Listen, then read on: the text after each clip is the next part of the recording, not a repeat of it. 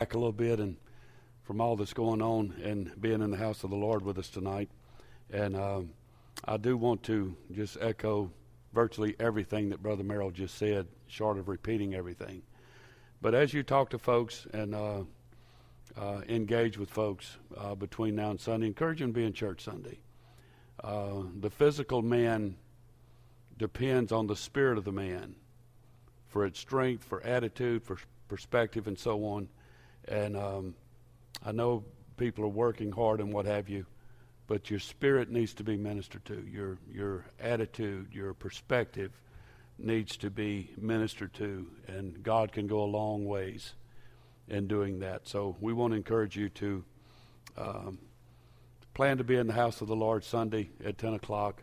Uh, just shut down for a little while come out to church for, for an, an, hour and a half and let's see what God will do for your spirit. Thank the Lord. Uh, along Brother Merrill, those of you watching, join us on live stream, welcome. We're glad to have you with us tonight, and uh, we pray that our service is a blessing to you. I want to actually continue the series that I've been teaching on Wednesday night, To Be Made Whole. Um, I want to continue that series uh, tonight. And uh, the reason I'm doing that is because I want us to get back to normal church as soon as possible. Uh, my plan is we see right now we'll have service at 10 this coming Sunday, but um, that'll be the last time. After that, we'll go back to Sunday school. We'll go back to our 11 o'clock service on the following Sunday. So you guys help me spread that around. Uh, I will announce that under the circumstances, we have postponed our children's revival with the Borlicks that was coming up in a couple of weeks, and uh, we will reschedule that as well. So uh, keep that in mind, and we'll keep you posted. Uh, you folks check your email. Those of you on live stream, if you get something from Grace Church, you need to open it and read it. We're keeping you posted of things that we have available to you uh, by way of needs and supplies, food, those kind of things. Uh, we're letting you know our service schedule. So if you get a text or an email from Grace Church, don't just dismiss it. You need to open it and read it. Uh, it'll be very informative. We're glad tonight to have Brother Mike Andrews here with us from Biloxi. And um, in case y'all can't spot him, he's the guy sitting over there in the black shirt. Uh, but anyway, uh, phenomenal man. I love his attitude and spirit. Uh, his expertise is in disaster relief. And um, his pastor, uh, Brother Springer in Biloxi, has given him just wide open permission to come over here and help us. And I am so thankful for that. I don't know what to do. He brought a truckload of stuff with him. Last night, our freezer in the A Center is full. People have been getting things out of it today. We want people to continue to do that. All of that is here for you. It's for, for our community, for our church. Um, and I understand they, they have six or eight more pallets of stuff coming tomorrow. We have cleaning supplies uh, brooms, dustpans. I call them snow shovels, but I've lived in the north. Uh, but uh, we have uh, all kind of things in the A Center. So if you're here tonight after church before you leave, walk over there. If you need any of that, take it home with you. And if you know anybody else that needs it, help us get word out that we have these things and don't say, well, we'll let someone else have it. No, it's here for you it's here for you. There's ground meat, there's uh, chicken breast, there's meat, Italian meatballs, there's uh, cheese pizza, all kind of stuff in the freezer, and that that's for you folks, and then especially if you're housing people, you're feeding people, or you help feeding people, take that stuff home. We want to clear out the freezer to make room for more. So um, remember that. Those of you on live stream, um, Grace Church is here, and what we have up here in the A Center is for you folks. We even have clothing, quality clothing. Uh, if people need clothing, uh, it's we have all the different sizes of things and what have you. So that's why all of this stuff is here. We want you to take it with you and uh, just let it be a blessing to you. And everybody said amen. But Brother Mike, if, if y'all shake his hand after church, introduce yourself to him. Great, great man.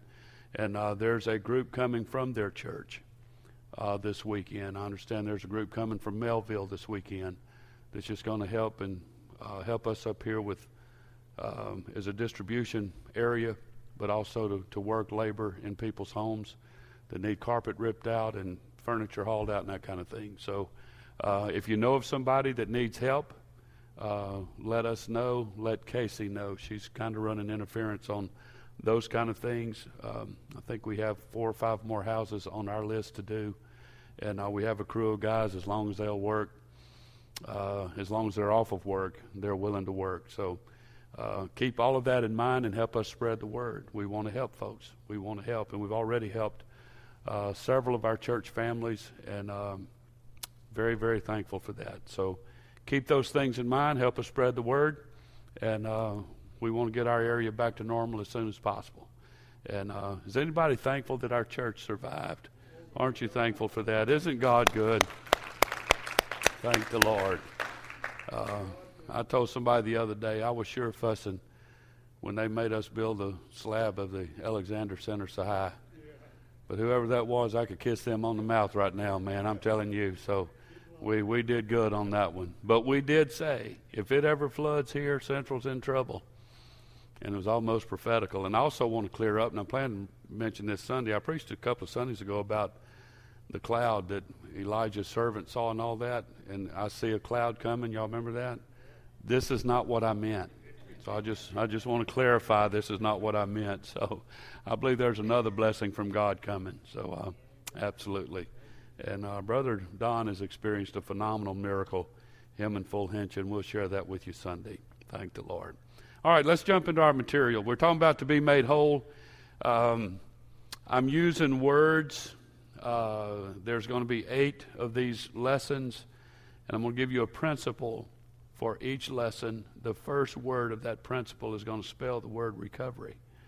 And uh, so we've already talked about R, which is realize I'm not God. E is to earnestly believe that God exists. And then C is to consciously choose to commit your life to Him. Uh, number four is to openly examine and confess my faults to myself, God, and to someone I trust. Tonight, I want to read from Matthew chapter 5, verse 6. Blessed are they which do hunger and thirst after righteousness, for they shall be filled. Our principle for tonight is voluntary. Excuse me, voluntarily. Voluntarily submit to every change. Voluntarily submit to every change God wants to make in my life and humbly ask Him to remove my character defects. In my opinion, this is probably one of the better studies in this series. It's difficult to find transparency in people in our modern church world. People feel like I'm saved and that's about it. But if you can find people that are willing to be transparent, most people will admit that, you know, I realize there are some things about me that I'm not real happy about. And I'm going to use the word defect I don't want to use that in a demeaning way, but just to illustrate, um, as all of you know, I'm probably one of the most transparent people you'll ever meet. And uh, I realize my faults and failures, and I happily admit them. I just don't need to be reminded by you what they are. And uh, but um, if we could voluntarily submit to change everything that God wants to change in us and ask Him to remove our character defects. In Romans chapter 12, verse 1, Paul said, I beseech you, therefore, brethren, by the mercies of God, that you present your bodies a living sacrifice, holy, acceptable unto God, which is your reasonable service. And be not conformed to this world, but be ye transformed. Be ye transformed by the renewing of your mind. And I've, I've said this many times, and, and I've said it in, in counseling and working with people. God really cares about your heart, and he, he wants your heart to be right and what have you. But the New Testament in particular deals extensively with the mind, the brain, the way we think, our attitude, our perspective. And you'll notice that he's writing to the church in Rome. He's into the 12th chapter, which he didn't write in chapters, but he's towards, he's, he's in the book. He's into writing this book. And he knows that these people are saved. They've already been filled with the Holy Ghost, baptized in Jesus' name, and so on. And he reminds them to be not conformed to this world. That's a message in itself. Can never afford to compromise the gospel. But he went on to say to be transformed by bottom line changing the way you think, is what he's saying. You need to change the way you think. I've said for years, people's minds kind of like concrete, it's all mixed up and permanently set. And uh, that is a true statement. But we all have hurts that are hard to forget, hang ups that are hard to get rid of, and habits that are hard to overcome. We all have hurts that are hard to forget, hang ups that are hard to get rid of, and habits that are hard to overcome. That's why we're studying this subject to be made whole. It's not only God's will to redeem our soul for eternity, but He also wants to redeem my life on this earth. He wants to make our lives as fulfilled and blessed as He possibly can, as much as we will let Him.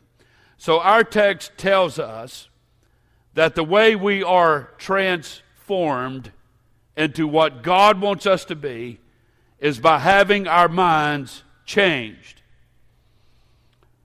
And I want to remind you folks that I'm a living, breathing illustration of what I'm going to teach here tonight, and that's why I'm so passionate about it. Unless we can think differently, unless we can think differently, any changes I make in my life are only temporary until you learn how to think differently. Any change you want to make in your life will be temporary because you will eventually revert back to old thought patterns. This is why New Year's resolutions aren't worth the paper they're written on. People think that, well, I'll change. I'll change. It takes a lot of discipline, it takes a lot of accountability to change defects in us.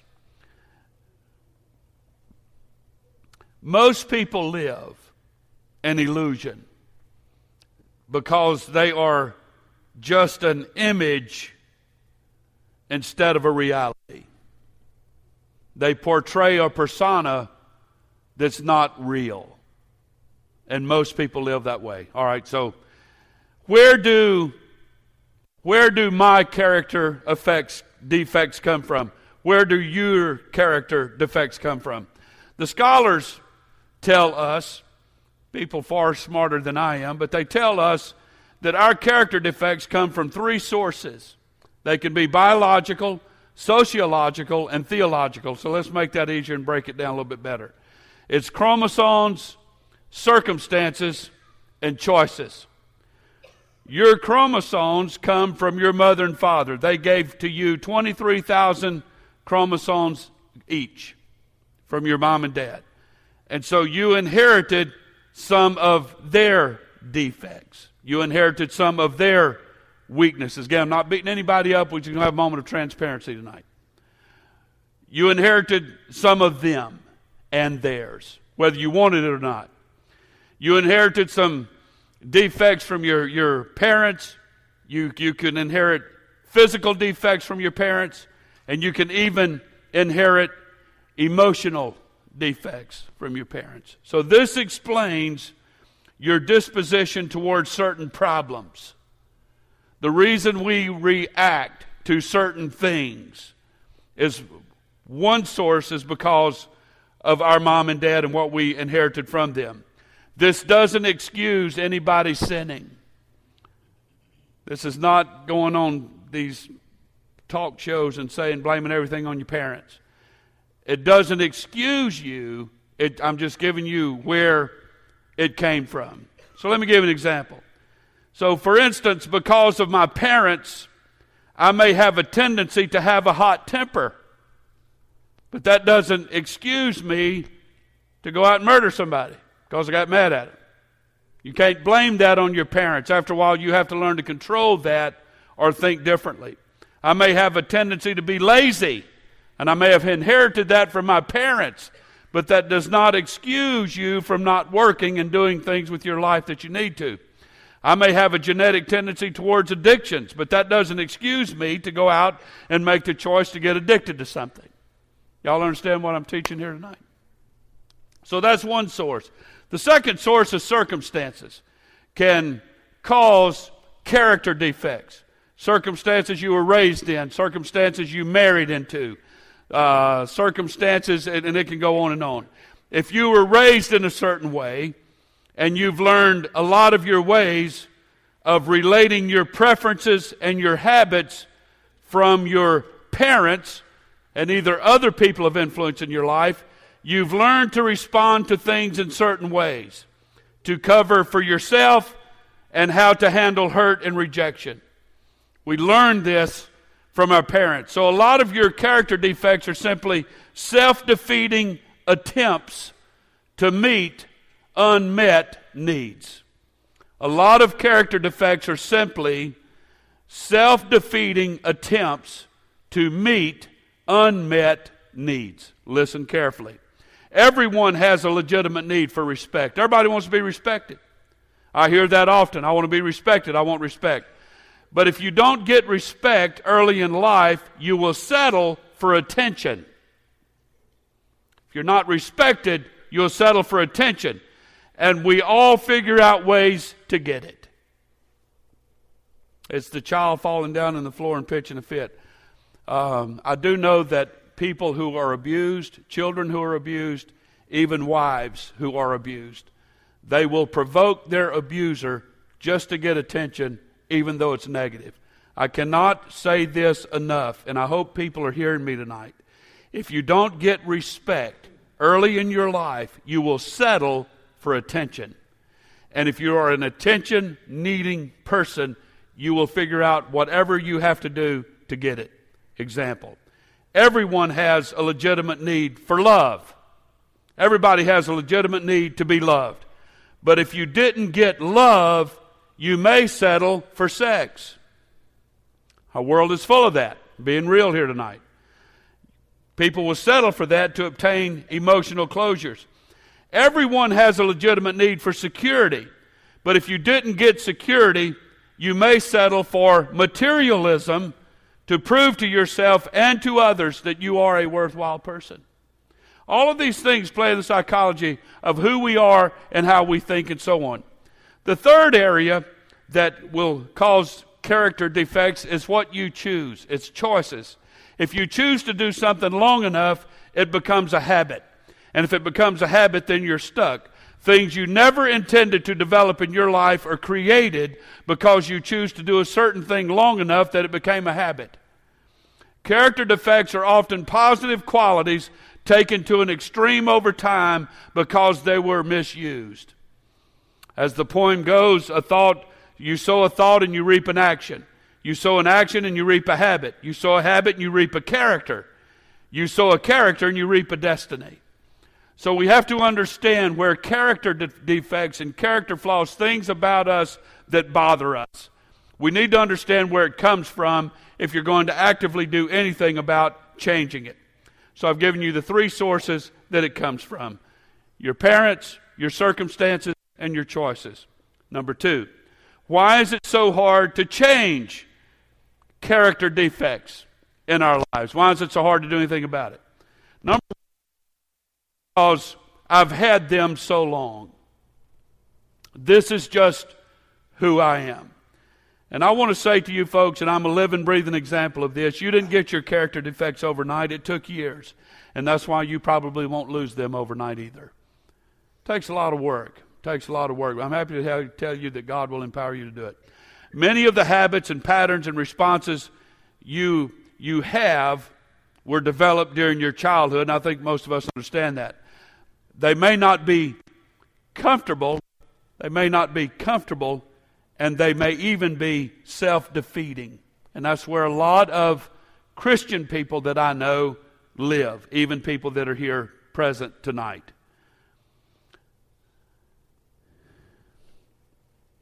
Habits, patterns, responses were developed during your upbringing.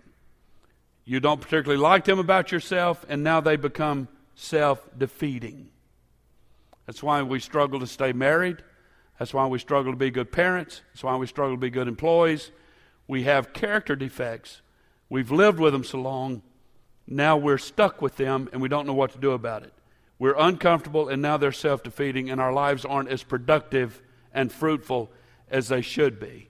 But the thing about these character defects is we are familiar with them and we've grown comfortable with them. It's like an old pair of shoes. They may not be the best for running 20 miles, but they're the most comfortable. And you've had them so long that it's hard to let go. I'm learning in some of these houses that I've been in over the past couple of days that people have some stuff that they need to let go. It's not any good anymore, man. You haven't used it in 20 years. Give it up, let it go. I'm not a hoarder, so I don't I don't have problems with throwing stuff away as you all know. But some of the stuff I've seen is ridiculous, man. I mean, people can't even walk in certain places in their house, and there's something sitting there that they ain't bothered in 20 years, and it's that thick and dust and what have you. Get rid of it, man. You're not going to use it anyway. All right. So we, we have to understand we've had these character flaws for so long, now we're comfortable with it. We don't particularly like it, but it's familiar. Number two is we identify with our character flaws, our character deflects. Okay. How many times have you confused your identity with a character defect? Listen to Pastor tonight. I'm trying to help somebody. We say, and I've heard people say this over and over, I've said it. Well, that's just the way I am. That's me. That's who I am.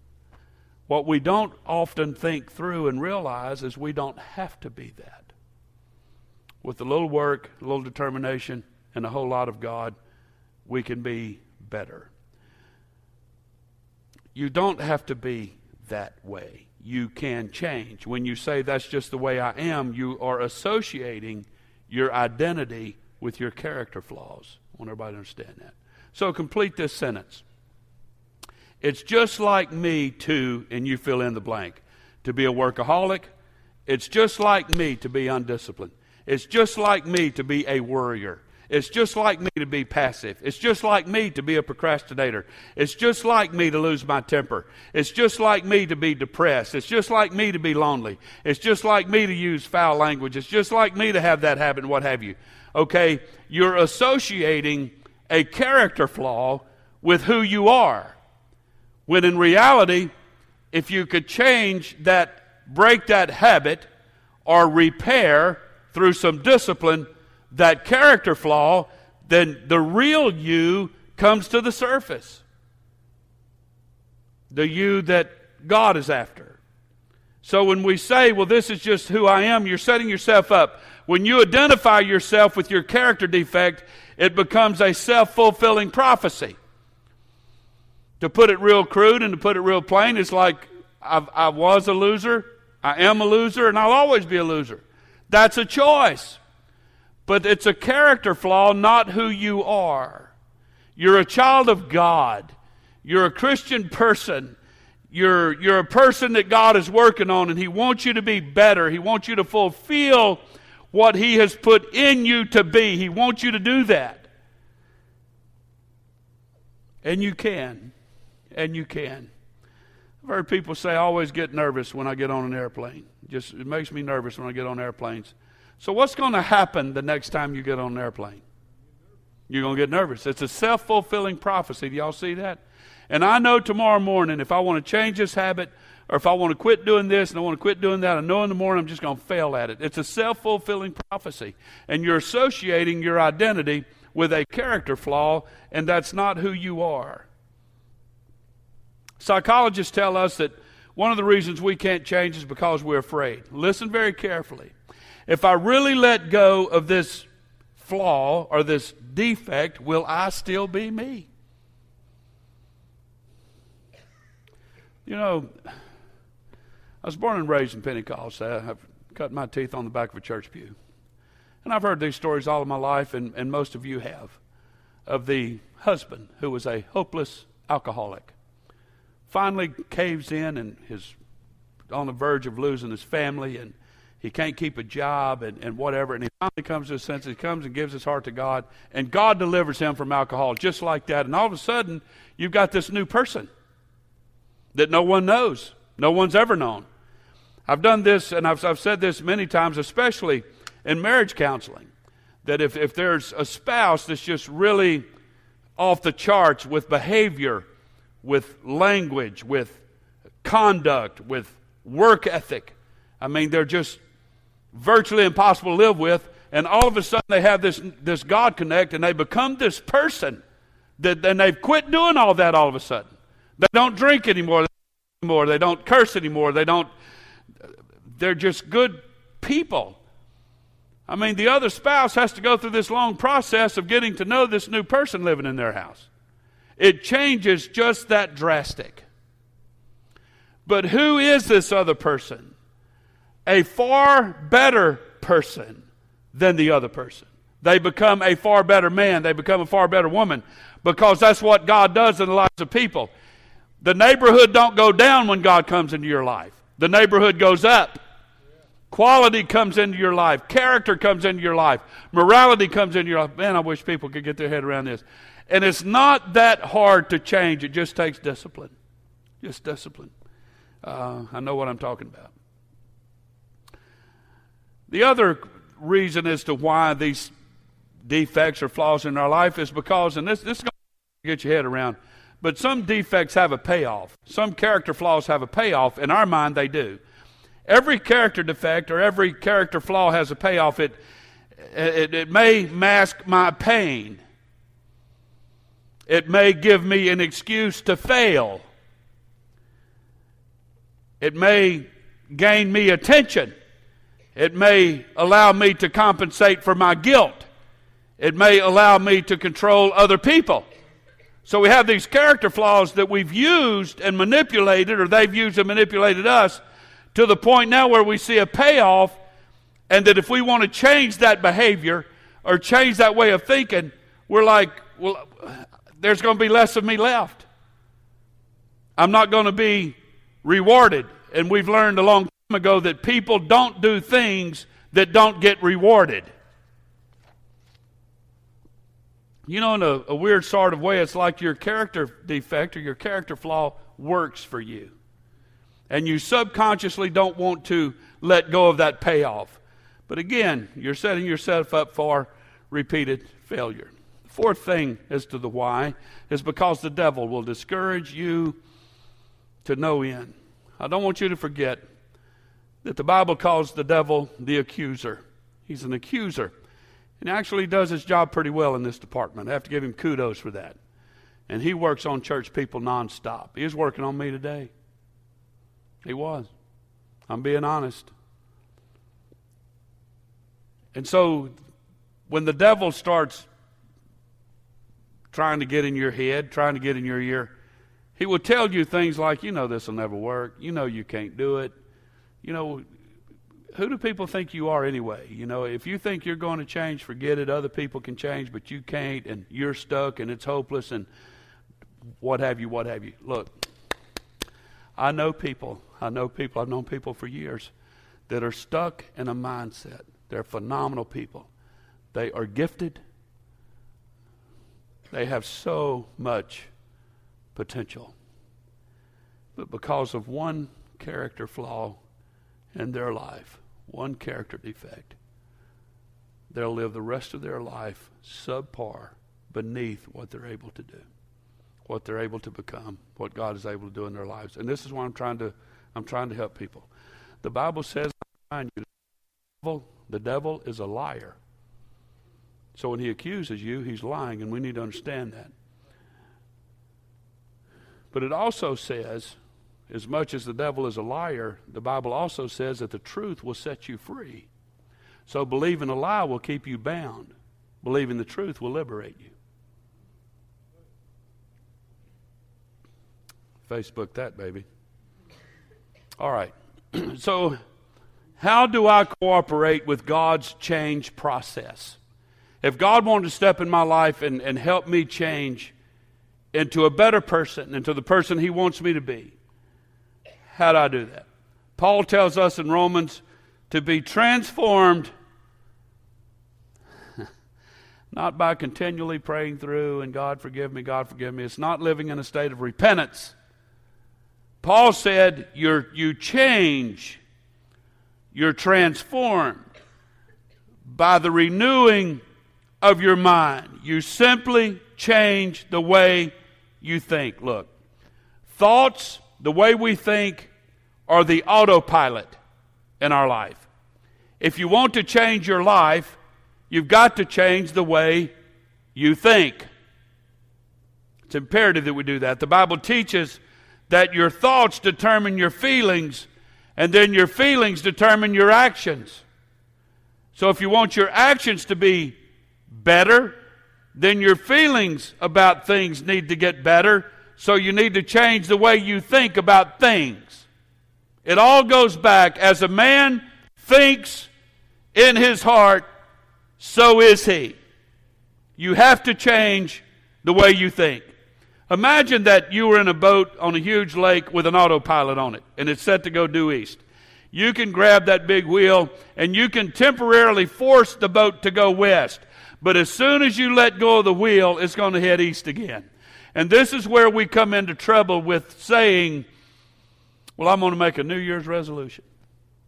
It lasts for what, a day or two? Until something makes you angry or until something doesn't go right. And just immediately we fall right back into the same direction we've headed before. The Bible teaches it's more than a resolution, it's more than just saying, okay, I'm going to do it. It's a, re- it's a renewing, it's a transformation of our mind. And only by sheer willpower can you go the opposite way that you're naturally inclined to go. I went through a bad spurt. All of you know my story, and I'm not going to repeat it. But 16 years old, bad things happened in my life. And, and I, in my early 20s, I hated myself. I was suicidal and all that stuff. And I hated myself. But I determined I'm going to change. I'm tired of me. I don't, I don't like me no more. And so I got on my face before God for hours and hours. I'm telling you, I did for hours and hours. And I finally wrote down on a piece of paper, Sister Murphy's seen it. I wrote down is seven or eight things about me that I want to change. And I taped it to the mirror that I dressed in front of every morning. And I would look at one of those things while I was combing my hair. Uh, and I'd say, This is what I'm going to be today. And sometimes I'd fall off the wagon, but I didn't give up. And after a while, that kind of behavior, positive behavior, listen to Pastor tonight. I know what I'm talking about. Young folks, I know what I'm talking about. That positive behavior every day, after a while, became a habit. And then after a while, it became who I was. And I refused to let my character flaws determine what my identity would be. I somehow, and it, it, it was not until all this issue was settled that I went into the ministry. It's like God knew that I wasn't ready for ministry. And that mind, it, it wasn't that my heart wasn't right with God. I prayed all the time. I, I, was in the altar all the time. I was in the prayer room all the time. I taught home Bible studies. My mind was messed up. And I had to renew it. And I did. I'm still working on it. It can be done. It just takes some discipline. If, if you're the, the problem in your marriage, fix it through discipline. Write down a couple of things what you need to do and start doing that every day. It's hard. It's not easy. I remember one afternoon I came home from work. In my early 20s, we had our two kids. And Sister Murphy, I knew she was in the house fixing dinner. And when I left work, I was fine. By the time I got home, I was angry out of my mind. I didn't know why.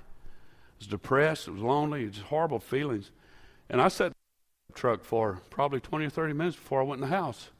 Finally, Sister Murph came out and said, What are you doing? I said, I'll be in in a minute. Just give me a minute. She, fortunately, she said, Okay, and then asked any questions and went on back in the house. And I sat there and, and I finally decided, you know what? I'm going to walk in that house and I'm going to act like I'm on top of the world. I'm going to be happy. I'm going to kiss the kids. I'm going to hug my wife. I'm going to have a good time. On the inside, I was raging. But I went in the house and I behaved. I, I wanted to just put my fist through the wall. I'm being honest. But looking back over those years, I can see the hand of God and the Holy Ghost empowering me every single day. And the more I acted the way I wanted to be, the more of that I became. And it works. Paul said, renew your mind. So only by sheer willpower can you go in the opposite direction that you're naturally inclined to go. So you make decisions, resolutions, and promises, and we say, I'm going to, and you fill in the blank. But the problem with all of that is that you eventually get tired, you get frustrated, and you let go of the wheel. I really want to change. Change my old autopilot. You have to change the way you think. So stop saying it's just like me to fail. It's just like me to be a bad person. It's just like me to be a loser. It's just like me to do this and that. Quit saying that and start saying, you know what? It's just like me to start being a better man. It's just like me to start being a better woman. It's just like me to start being a better. Start putting positive things. Do it, do it, do it, do it. And it'll change your life, and God will help you do that. You have to change the way you think. All right. I have about 15 minutes, I think, till 8:30. I want to give you seven ways to change the way you think. Seven ways. If you want to write these down, you can go back and listen on podcast later. If you're not prepared to do it tonight, listen to Pastor. I'm trying to help somebody. You want to change the way you're thinking. This is what you do. Number one is you focus on changing one character flaw or one character defect at a time. Focus on one at a time. Proverbs 17:24 said, "Wisdom is before him that hath understanding." So you have to understand what you're doing, and you have to understand why. Wisdom is before him that hath understanding. So you could say, Pastor, this series on being whole again is great, but I've got 50 things that I need to change in my life. Don't do that. Look at one and celebrate every victory, no matter how small. You'll get overwhelmed, you'll get discouraged if you want to pick 50, if you want to pick 25, and you'll end up not changing anything. You don't just pray, listen to Pastor. Don't go in the prayer room and say, God, I want to be a better person. That in itself can be denial. You've got to be specific. God, this is what I want to work on. Or, God, I want you to help me to work on this. Go to God in prayer and let Him show you which one is damaging your life the most, and let Him start working on that first. One defect at a time, or it won't work. Focus on one victory one day at a time. If you can go through a whole entire day of just being nice, celebrate the victory. Call the florist and order yourself flowers. Take yourself out for a steak dinner, whatever you got to do, but you focus on that victory. Jesus said, Listen to Pastor, I'm teaching Bible. I'm not teaching psychology tonight. This is Bible. Jesus said, Give us this day our daily bread. He didn't say, Give us this year or give us this month. He said, Give us this day. God wants to give you enough strength to change for one day at a time. But those one days add up to a year. And those years add up to the rest of your life, and the rest of your life can add up to eternity. He wants you to take it one day at a time so you will learn how to trust Him. The old saying is how do you eat the big elephant in the room? One bite at a time. Some by the yard, life is hard, but by the inch, life's a cinch. And I agree. You didn't create your problem overnight, so you're not going to conquer it overnight. Break it down into bite sized pieces, work on it one day at a time with God's help. So, Lord, just for this day, I want to be this. Or just for this day, help me to do this. Or for just today, help me not to do that. Whatever it is, you fill in the blank. This will keep you from making rash vows that you tell God, I promise I will never do any of this stuff ever again. You can't, you can't do that. That's why the Bible says to swear not. I hear people saying all the time, I swear this and I swear that. You can't swear to nothing. You don't know your next heartbeat's going to happen. But you take it one day at a time. It's give us this day our daily bread, and it'll keep you from making rash vows that you can't keep. Them. Jesus said in Matthew 6, 20, 6 34, Take therefore no thought for the morrow, for the morrow shall take thought of things for itself, sufficient unto the day is the evil thereof. What is the old saying? 90 plus percent of what we worry about never comes to pass anyway. So as you're working through your problems, thank God every day for every victory, no matter how small it is. Number three, focus on God's power, not willpower. Jeremiah 13 23 said, Can the Ethiopian change his skin or the leper change his spots? Then may you also do good that are accustomed to do evil. We're all, we already know that willpower isn't enough. You can't change your stature. I started to say you can't change the color of your hair, but I'll tell you what, you can't change the quantity of your hair. Let's do that. I'm in that department, and some of you but I love what Brother Tenney said. God don't put marble tops on cheap furniture. Brother Mike, hallelujah. Thank the Lord. So willpower is enough. You, you can't change these things by yourself. You have to depend on God. And here's the good news. Philippians 4:13, I can do all things through Christ which strengthens me. Number 4 is you focus on what you want, not on what you don't want. Focus on what you want to become and not on what you don't want to become. You want to focus on things that will build your life, not just take away from your life. You want to on something that's going to add to your life. Paul said Philippians 4 8, finally, brethren, whatsoever things are true, whatsoever things are whatsoever things are just, whatsoever things are pure, whatsoever things are lovely, whatsoever things are good report, if there be any virtue, virtue, if there be any praise, think on these things. So whatever you focus on is what you move towards. Whatever you focus on is what dominates your life. Whatever your attention has you, then that's what will be. Not once, listen to Pastor tonight, not once in the Bible does God command you to resist temptation. Why? Because whatever you resist will persist. The harder you push against it, the harder it pushes back. The Bible does say resist the devil and he'll flee from you. Because after a while he does, he realizes it don't do any good more.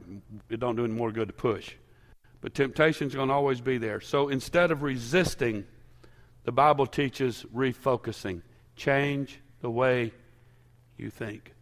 I'm telling you folks here tonight, you get your head around this, it'll change your life. So don't just sit there saying, I don't want to be this. Turn the mental channel of your mind to something else. This is the power of affirming the Word of God. You know, there's over 7,000 promises in the Bible for you to claim. Saturate your mind with them. Tape some uh, tape what you want to be tomorrow to the dashboard of your vehicle. Tape it to the mirror you dress in front of. Tape it to in your uh, uh, uh, cubicle at work. Keep it in front of you and say, "This is what I'm going to be today." All right. Listen, number five. Focus on doing good. Focus on doing good, not feeling good. Don't do what makes you feel good. Do what makes you good. If you do what makes you good, then the byproduct of that is you will feel good. Paul said in Galatians 5:16, "Then I say then, walk in the spirit, and you shall not fulfill the lust of the flesh." If you do the right things, your feelings will eventually catch up with you. But if you wait until you feel like changing, you'll never change because the devil will make sure that you never feel like it. It's always easier to act your way into a feeling than to feel your way into an action. How many of you sit around knowing there's stuff that, that needs to be done and you just don't feel like doing it? You don't feel like it. Okay, that illustrates the point that I'm making. It's easier to act your way into a feeling. So if you get up and go ahead and do it, and then you feel better that you've done it because you feel fulfilled and you got something good accomplished. Are y'all following me here tonight? Is this okay? Somebody said one time, fake it until you make it. It will feel very awkward, maybe even terrible, when you begin to change the way you think. Why? Because you're so used to feeling abnormal that normal doesn't feel normal. Number six, and this is huge focus on people who will help you, not hinder you. Paul said, Be not deceived, evil communications corrupt good manners. I want to say, and I said it Sunday uh, in our Sunday service during all this floodwater stuff. After a while, you got to take your, your eye off the water and look on the one that can calm the water. The disciples illustrated that on the, on the stormy sea. You know, after a while, you turn the TV off, turn off Facebook. If God would cast Facebook out of our life, be a, a wonderful thing. But evil communication corrupts good manners. If you don't want to get stung, stay away from the bees. That's brilliant. That's wise right there. Don't hang around with things that's going to mess you up. Ecclesiastes 4:12 said, "And if one prevail against him, two shall withstand him, and a threefold cord is not quickly broken. You can't recover on your own. You've got to have somebody to be accountable to, somebody to be responsible to. So if you want to be whole, put Jesus first and then find somebody that you can trust. Proverbs 27 17 says, Iron sharpeneth iron, so a man sharpeneth the countenance of his friend. Finally, number seven, and I'm closing. As you focus on progress, not perfection. You want to focus on progress. If you want to change the way you think, you focus on progress. I heard somebody, they, they put this concept down to literally five minutes. I told somebody one time, and I was in their presence when they said it. If you can go five minutes without sinning, you can go five minutes without committing a sin, then the next goal is to go 10. And the next goal is to go 15. Take it, you can break it down in the smallest increment you want, but as you're victorious, you celebrate that victory and you focus on your progress and don't just summarily give up and say, Well, I'll never be perfect. Nobody will ever be perfect, but we can all make good progress.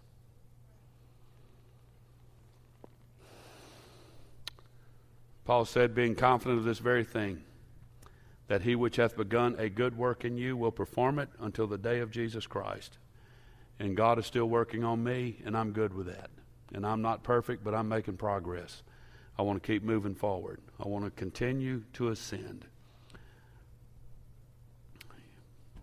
Say, Pastor, I've been trying to do what you've been teaching, and I just don't see a whole lot of change yet. Don't worry about it. To be whole is a, is a decision that you make that's followed by a process. And some of you may be thinking that God will only love you once you get to a certain stage. You may think that once you conquer a certain problem, God's going to love you more. God loves you at each stage in your spiritual growth. Listen to Pastor tonight. Listen. God will never love you any more than he loves you right now neither will God love you any less than he does right now. God's love for you is not based on who you are and what you do and all that kind of stuff. He just loves you because that's his nature. He's not going to love you more or less, but the more you progress, the more he can bless. And that's that's the huge thing.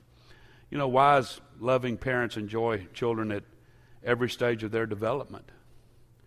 You know, sometimes I, I look at Casey and I watch her with her kids, and, and what she don't particularly care to hear is when Dad says, "You know, I remember when you were that age. I remember when you sat on my lap, oh, Dad, rap, rap, rap, rap." But what she don't realize, and she won't realize it until her kids are her age, and she's my age. Can't wait for that to happen. I hope the rapture, you know, we'll go on in the rapture, but you know. But uh, I've even noticed with, with parents that are in their 70s and 80s and their, their kids are in their 60s. You never love them any less, man. And for every ounce of love that Casey has for her two boys, I have for her. Y'all understand that? So it doesn't matter how old you are I know some kids that are older and their parents are still living. We talked to somebody yesterday. It's a mom that I know, and if I called her name, all of you would know her. She's like 95 years old. Her kids are older than me. And they're old and cantankerous, and somehow mama's still living. And with old cantankerous kids, she still loves them, man. It's amazing. They're hard to get along with, they're hard headed, they're stubborn, all of that stuff that old people do. But Mama is ancient. She's been around during Bible times. But she still loves her kids, even though they're as old as a hill. Y'all understand me? God's love for you never ceases, it never diminishes. And God's love for you is not based on your behavior. He's going to love you no matter what you do. He will. He'll love you no matter what you do. And I'm thankful He does.